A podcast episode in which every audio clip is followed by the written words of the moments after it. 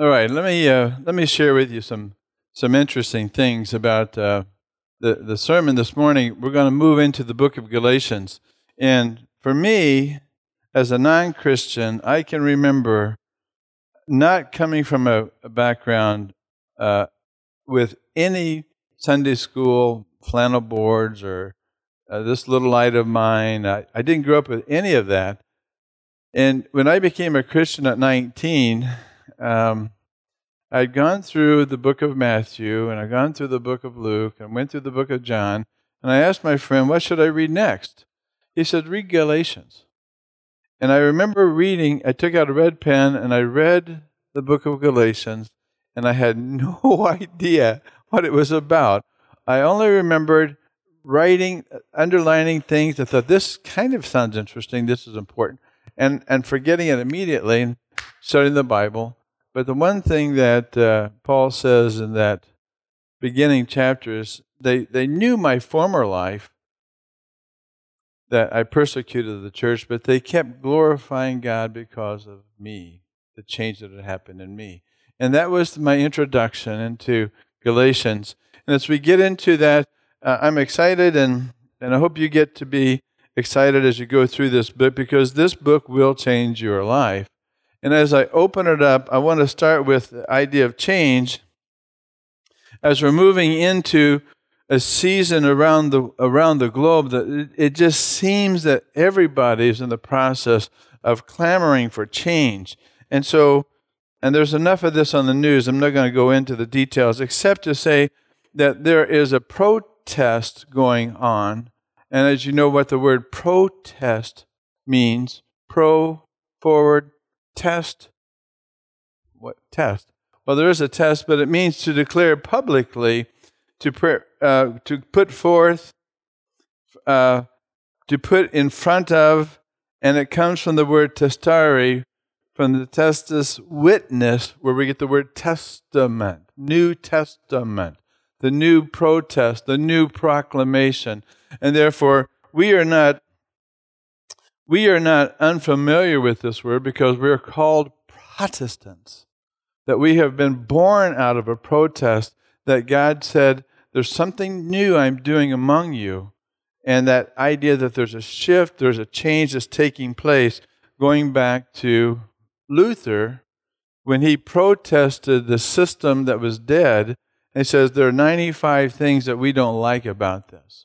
And so in the Wittenberg door, he hammered us but the, the message is always right there, and the message always seems to hover around this theme of we don't want that, we want this. So set us free from that and give us this.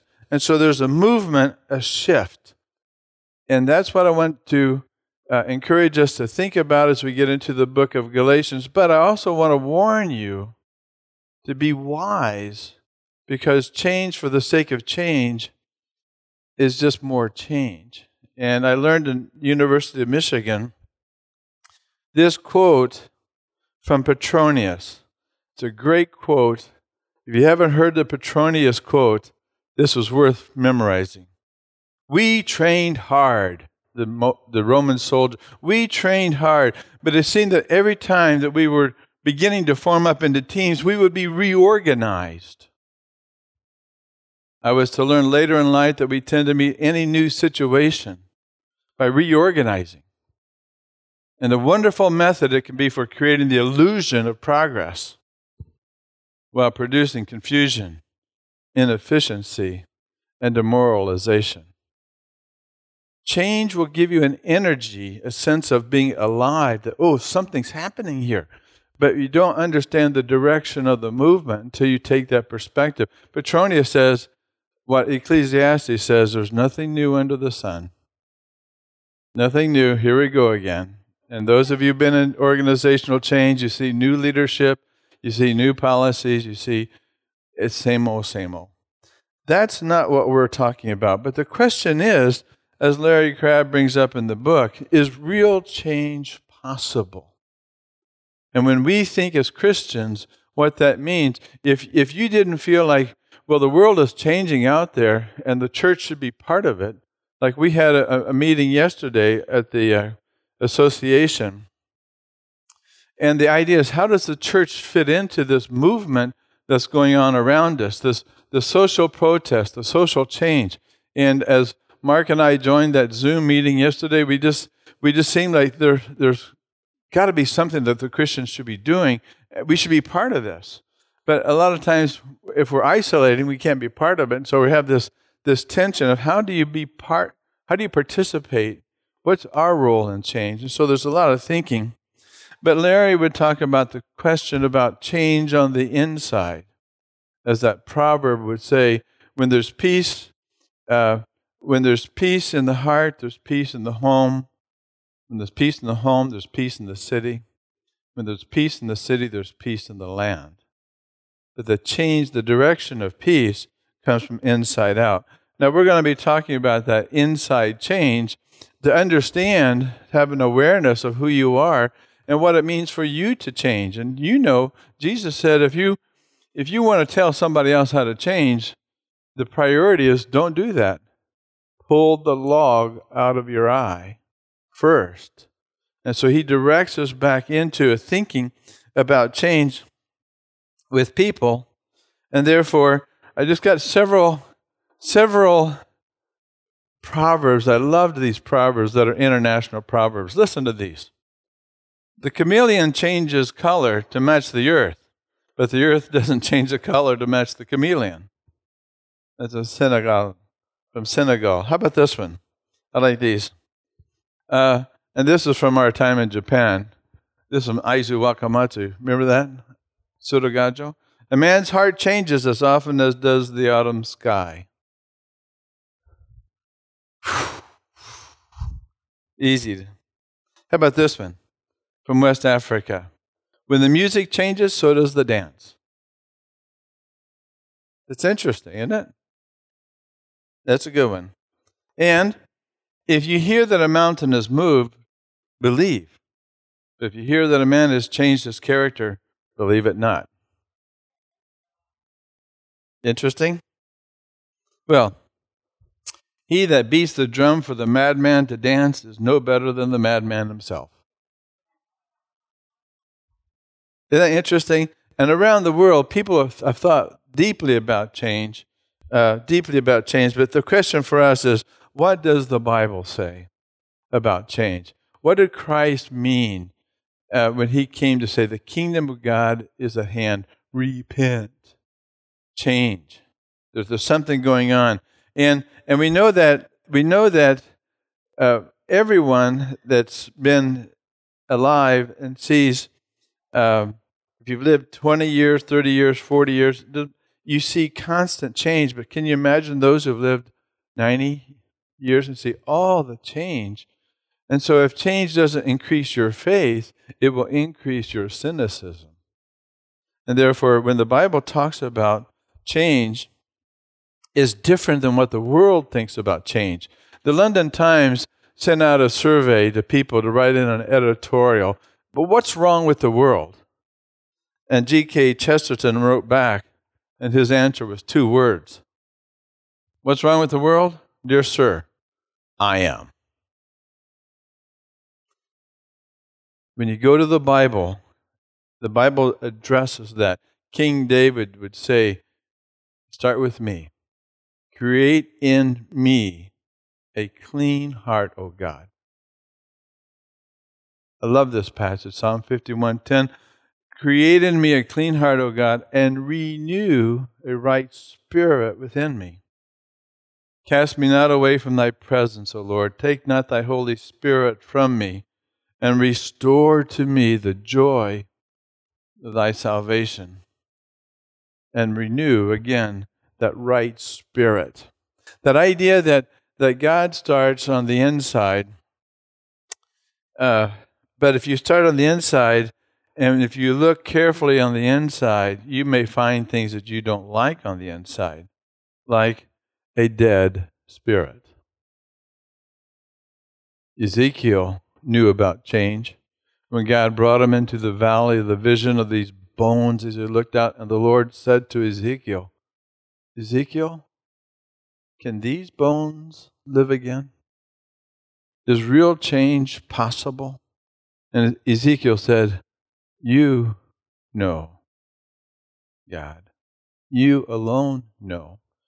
And so when you get into those passages, like Ezekiel continued to write, I will take you, and here's, here's that message from the least of them to the greatest of them, I will take from among the nations. Get that? And gather you out all the countries and bring you into your own land, and I will sprinkle clean water. That's refreshing. Clean water on you, and you shall be clean. I will cleanse you from your filthiness. That's change. That's deep change from all your idols. Now, notice what 26 is. 26 says, I will give you a new heart. I, the Lord, will give those bones a fresh spirit. I will give you uh, the heart, I will take out the heart of stone out of your flesh, and I will give you a heart, a, a tender, a, su- a supple, a heart that's really responsive, not a hard heart, and cause you to walk in my statutes, and you will keep my judgments and do them. Then you shall dwell in the land that I gave to your fathers, and you shall be my people, and I will be your God. Notice in this passage how many times the word I is used. I will take, I will sprinkle, I will cleanse, I will give you, I will take the heart, I will give you a heart, I will put my spirit, and I will walk with you in the land. That's a very God centered promise for you and for me. Well, when we, when we come to this book of Galatians, you have to have an answer. When you think about change, boy, there's no other book there's lots of books, but in a nutshell, this little book of Galatians is going to be talking about change. And so as you become smart Christians, you'll think about what Paul is writing. This is the ninth book in the New Testament. It was written about 50 AD, and we're right at chapter Acts 13 and 14. He's just finished that missionary journey, and he's going to go into Acts 15, and this is in the area of Galatia we talked about that last week in the sense that the the Celtic people, the Irish people, the Gauls from northern France, from uh, up to Ireland, Switzerland, Germany, they had come down and they were taking, uh, they had occupied the northern part of what they now call Turkey. And the Romans had trouble getting rid of these, these armies because they were brutal, they were superstitious, they were, they were fickle people, they were hard to deal with, but they were wild, barbarians. And the Romans had trouble defeating them. They settled right down into Asia Minor, and for some reason, the Lord sent Paul and Barnabas right into the battle with the. He always did that, didn't he, in the Old Testament? To, to enter into a land and, and, and defeat those occupants and set up the kingdom of God. Well, here he does this in the book of Galatians. Now, notice this little book six chapters. Six chapters. And of those chapters, you'll see there's only 2,230 words. Those little chapters, 24, 21, 29, 31, those are the verses. Not, not many, it's not many words in there. And yet, if you go back and listen to the people who write about what Paul wrote, Luther, Luther really was caught up. He says, This is my favorite book. Luther spent more time in Galatians, and he, his works, if they were to translate them now, would have to go to 1,500 pages out of those 2,200 words. There's so much that's in this book. It's a gold mine. Augustine's work is 322 pages. So people have studied this. But let me tell you one thing. The question is, why? Why should you study it? I mean, what's in it for you? What benefit could you you possibly get out of studying Galatians? Because I would bet most of you don't read haven't read Galatians for a long time unless somebody prompts you to read it like me. Because a lot of times the books of the Bible you don't seem to be relevant until you're really seeking the meaning. And what's meaningful is is what did it mean for those folks back then as they got into this conversation with Paul, as you look at that conversation, there's a lot of debate going on. But you'll also see that question arise in your heart well, what, what happened back then? Will that make a difference for me today? And the answer is absolutely. Absolutely. But you've got to know what that says. And therefore, you go into the idea of, well, how about it may change me, but will it change you? And how about you? And how about you?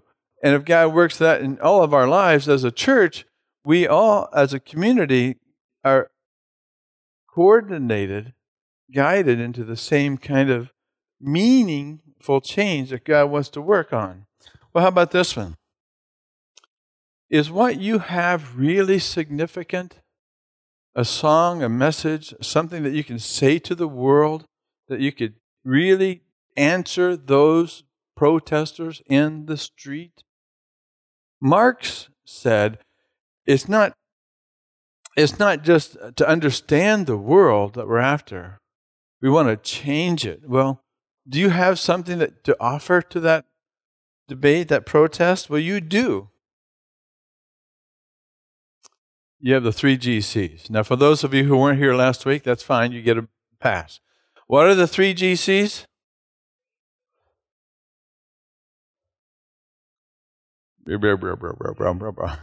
I always want to review these. That great commandment, the great commandment is that your change that you should see in your heart is that new spirit that God puts in you. I will give you a new heart. And that heart is for the Lord Himself. And therefore, the greatest change, the greatest commandment is for you to have. I'll be careful my words here. That you were to fall in love with Christ, that you'd have a love affair, a worship, a, a, an encounter with Christ in such a way that Jesus would touch you and you would never be the same. That your heart would be so intimately entwined with the knowledge of the Lord loving you, as he says, we love because he first loved us. If you don't understand the love of God, your love in response will be proportional to how much you know his love. And he wants all of your heart. The second, the second GC is the Great Commandment. And as we go in, uh, sorry, is a Great Commission. The Great Commission means what?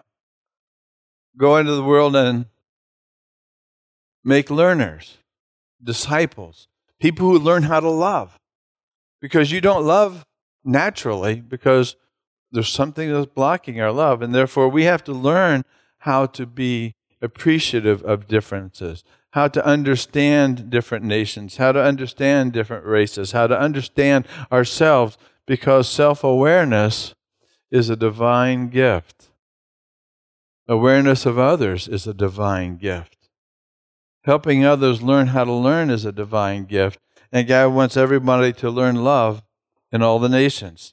And that leads us to the great community, which is the great commandment that Jesus said, A new commandment I give to you as you're learning to love, not the way you love, but the way I love, that you give grace and that is a radical, radical change. I'm going to build my church on that promise. And therefore, last week I said this passage, I just want to touch it real briefly because this is some of the belief systems. This five. One, one hang on just about. Um,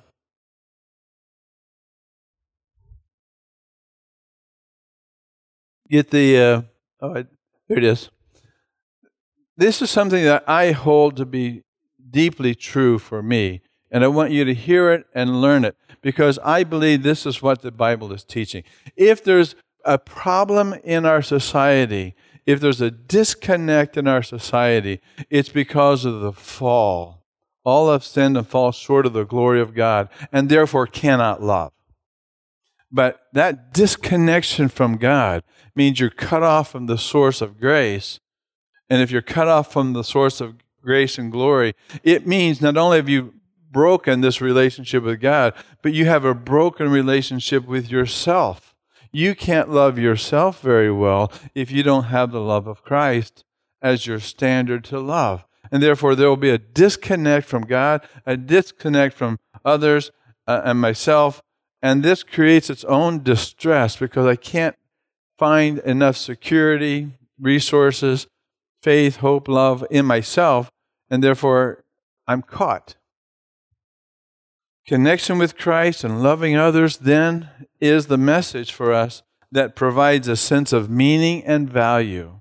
I communicate to you, you communicate to me. There's an interconnection where you pass on that love and grace, even as broken people. And there, through that engagement, that enlightenment, if, if there's connection, there's going to be growth.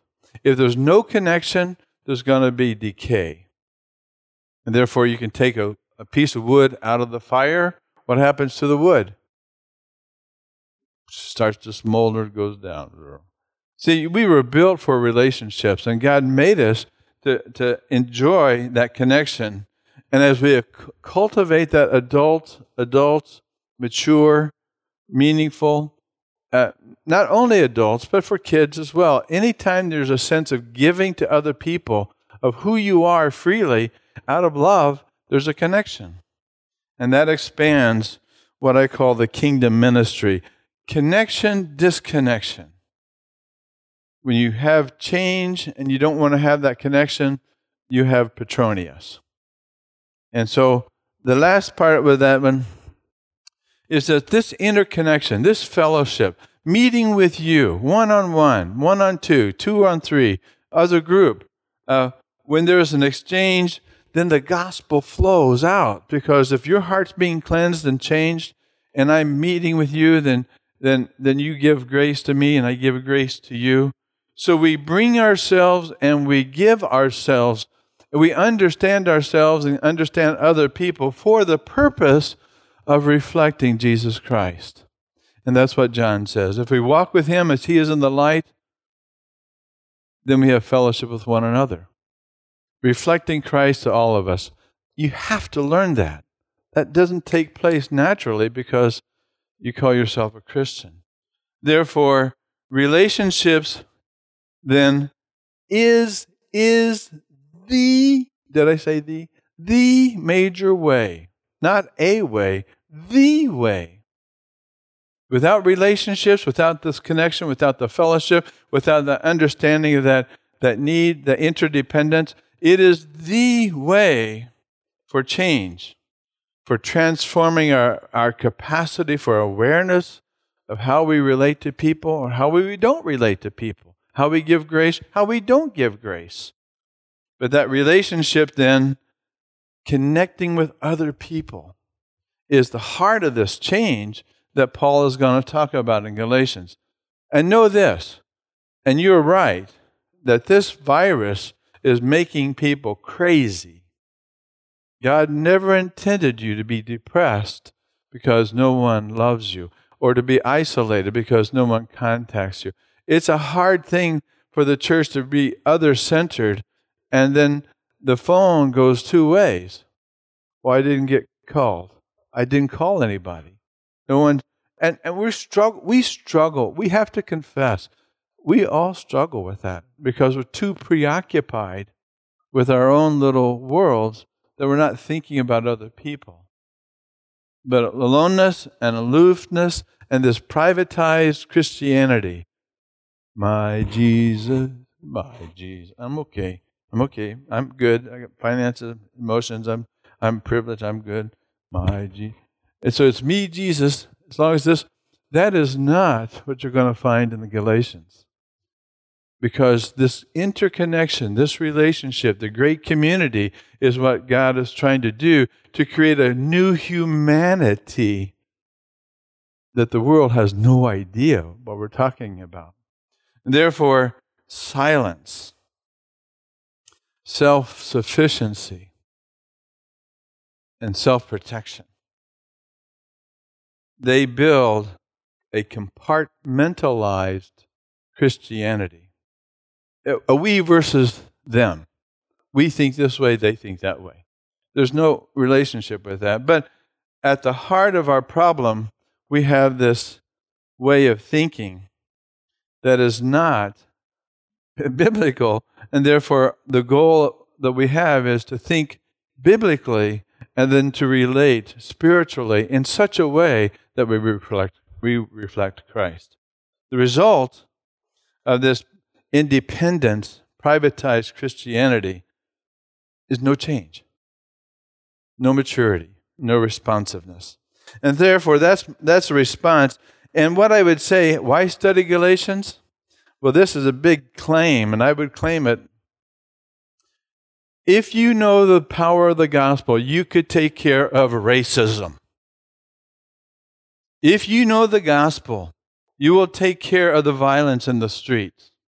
If you know the power of this gospel, it is so radical to say to a woman in Galatia who is a slave, You are now equal with me in Christ.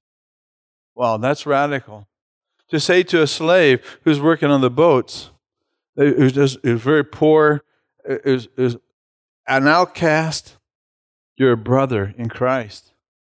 This gospel is a radical transformation of the heart, and that will change the society. And that's why Chuck Swindoll said that. In advance of the Jerusalem Council, Acts 15, Paul's letter speaks to wisdom and clarity into the first real controversy that plagued the church in its early years the relationship between Christians who are Jewish and Christians who are Gentile. You see, it's all about those relationships. The Arabs couldn't get along with the Jews, the, the Tutsis couldn't get along with the Hutu, the, the Koreans and the Chinese and the Japanese. The, the, the, it's, it's just constantly there's only been 26 years in recorded human history where there's been no war. So don't be surprised of the conflict or the ordeals that happen when people get into these wars. But in Galatians, you're going to find some themes that are powerful themes. And the themes that are going to be contrasted here is those who have the Holy Spirit will have a distinctive about them, and those who have a substitute gospel will have a distinction about them as well. And so Paul's going to explain this by saying those, those who are a disciple who are learning the three GCs, those disciples will have a devotion that these other guys won't have. The disciple will have a dependence on God, leaning on God, knowing the Lord in such a way that God is changing him and his focus, or her and her perspective. And there's a dedication to that message.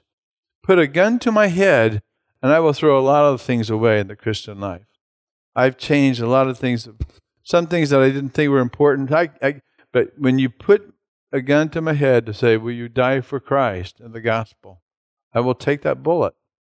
That message is so deeply inside of me that I want you to know that the gospel message is really what the world needs. It's what I need.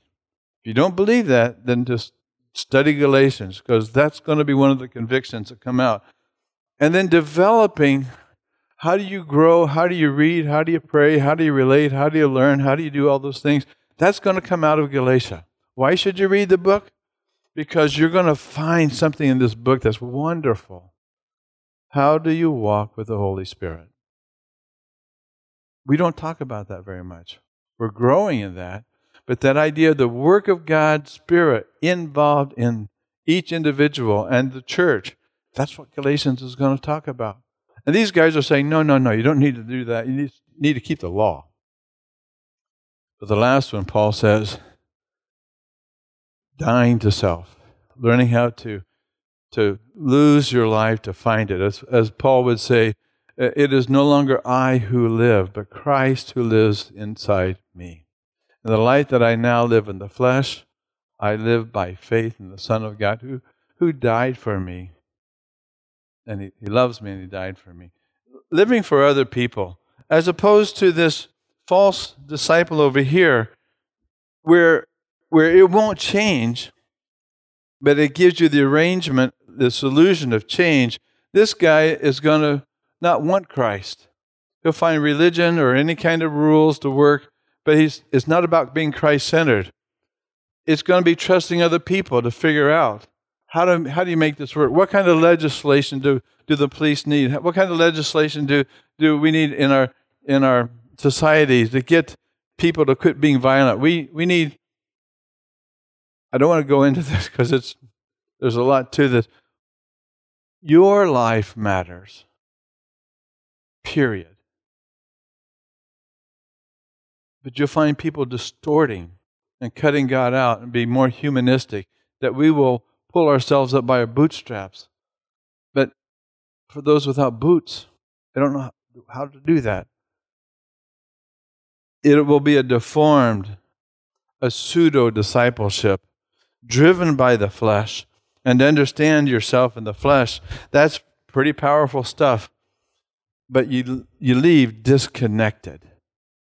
And that's the point. You, know, you don't have this energy, but you have some kind of energy coming from somewhere else. Well, ready for a quick run through? Here's Galatians 1. It's about perverts, deserters, perverters, deserters, and reasserters. How about that? Paul's going to get into some really interesting times because people who think different than you who are distorting the gospel, who are messing with your mind. You get mixed messages in chapter 2 because even Peter was confused. It's easy to do that. Chapter 3, powerful passage. How does a man get saved? How do you know you're saved? How do you know you belong to the community? It's being delivered and justified by faith and understanding the role of faith in Christ and what Christ did, the person and the work of Christ, you, it moves into the argument that they were saying, well, if, you, if it's all about faith and grace, people are going to go mess up. If I'm free, I'm free to go sin. If I can do anything I want to, uh, no law. How how on earth are people going to change if you don't put rules on them? For Pete's sake.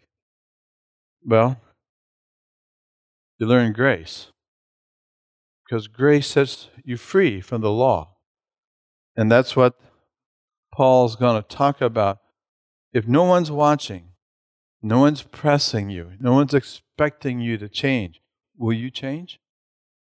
If the change is going to come forced from without, then something's missing from within, which is what he talks about in chapter 4 that those who are children of God, children of Abraham, children of faith, will be born in a way that they learn to walk in the Spirit.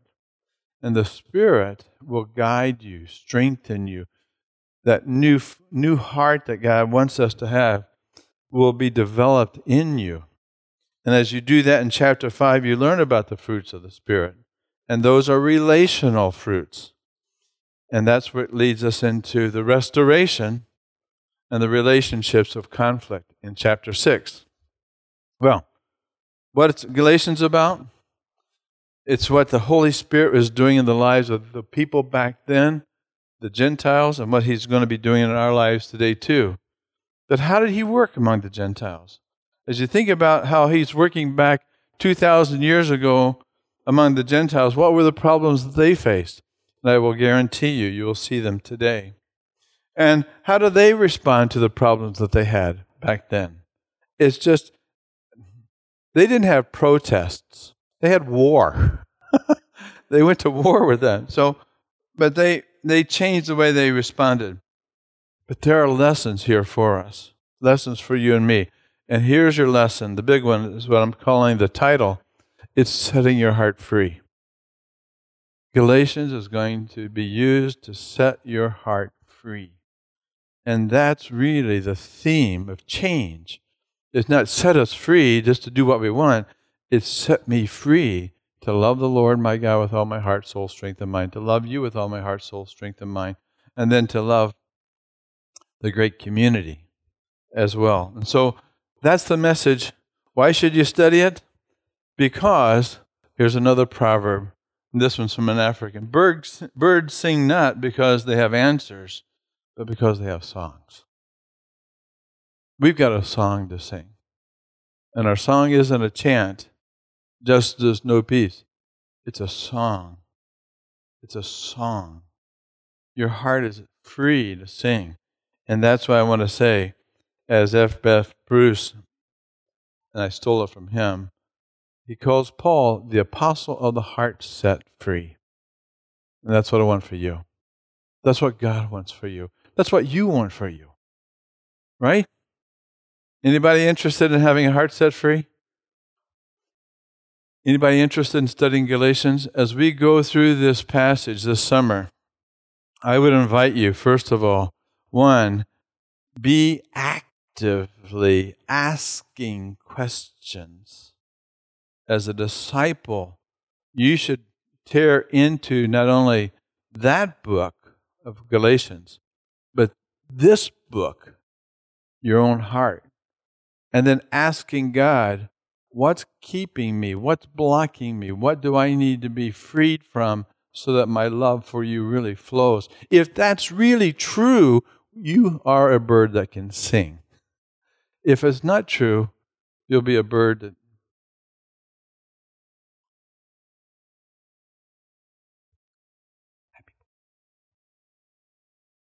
Well, it's an exciting thing for us, I think, as we get into what what what the Lord is doing here at CBC, more what He is doing in your life.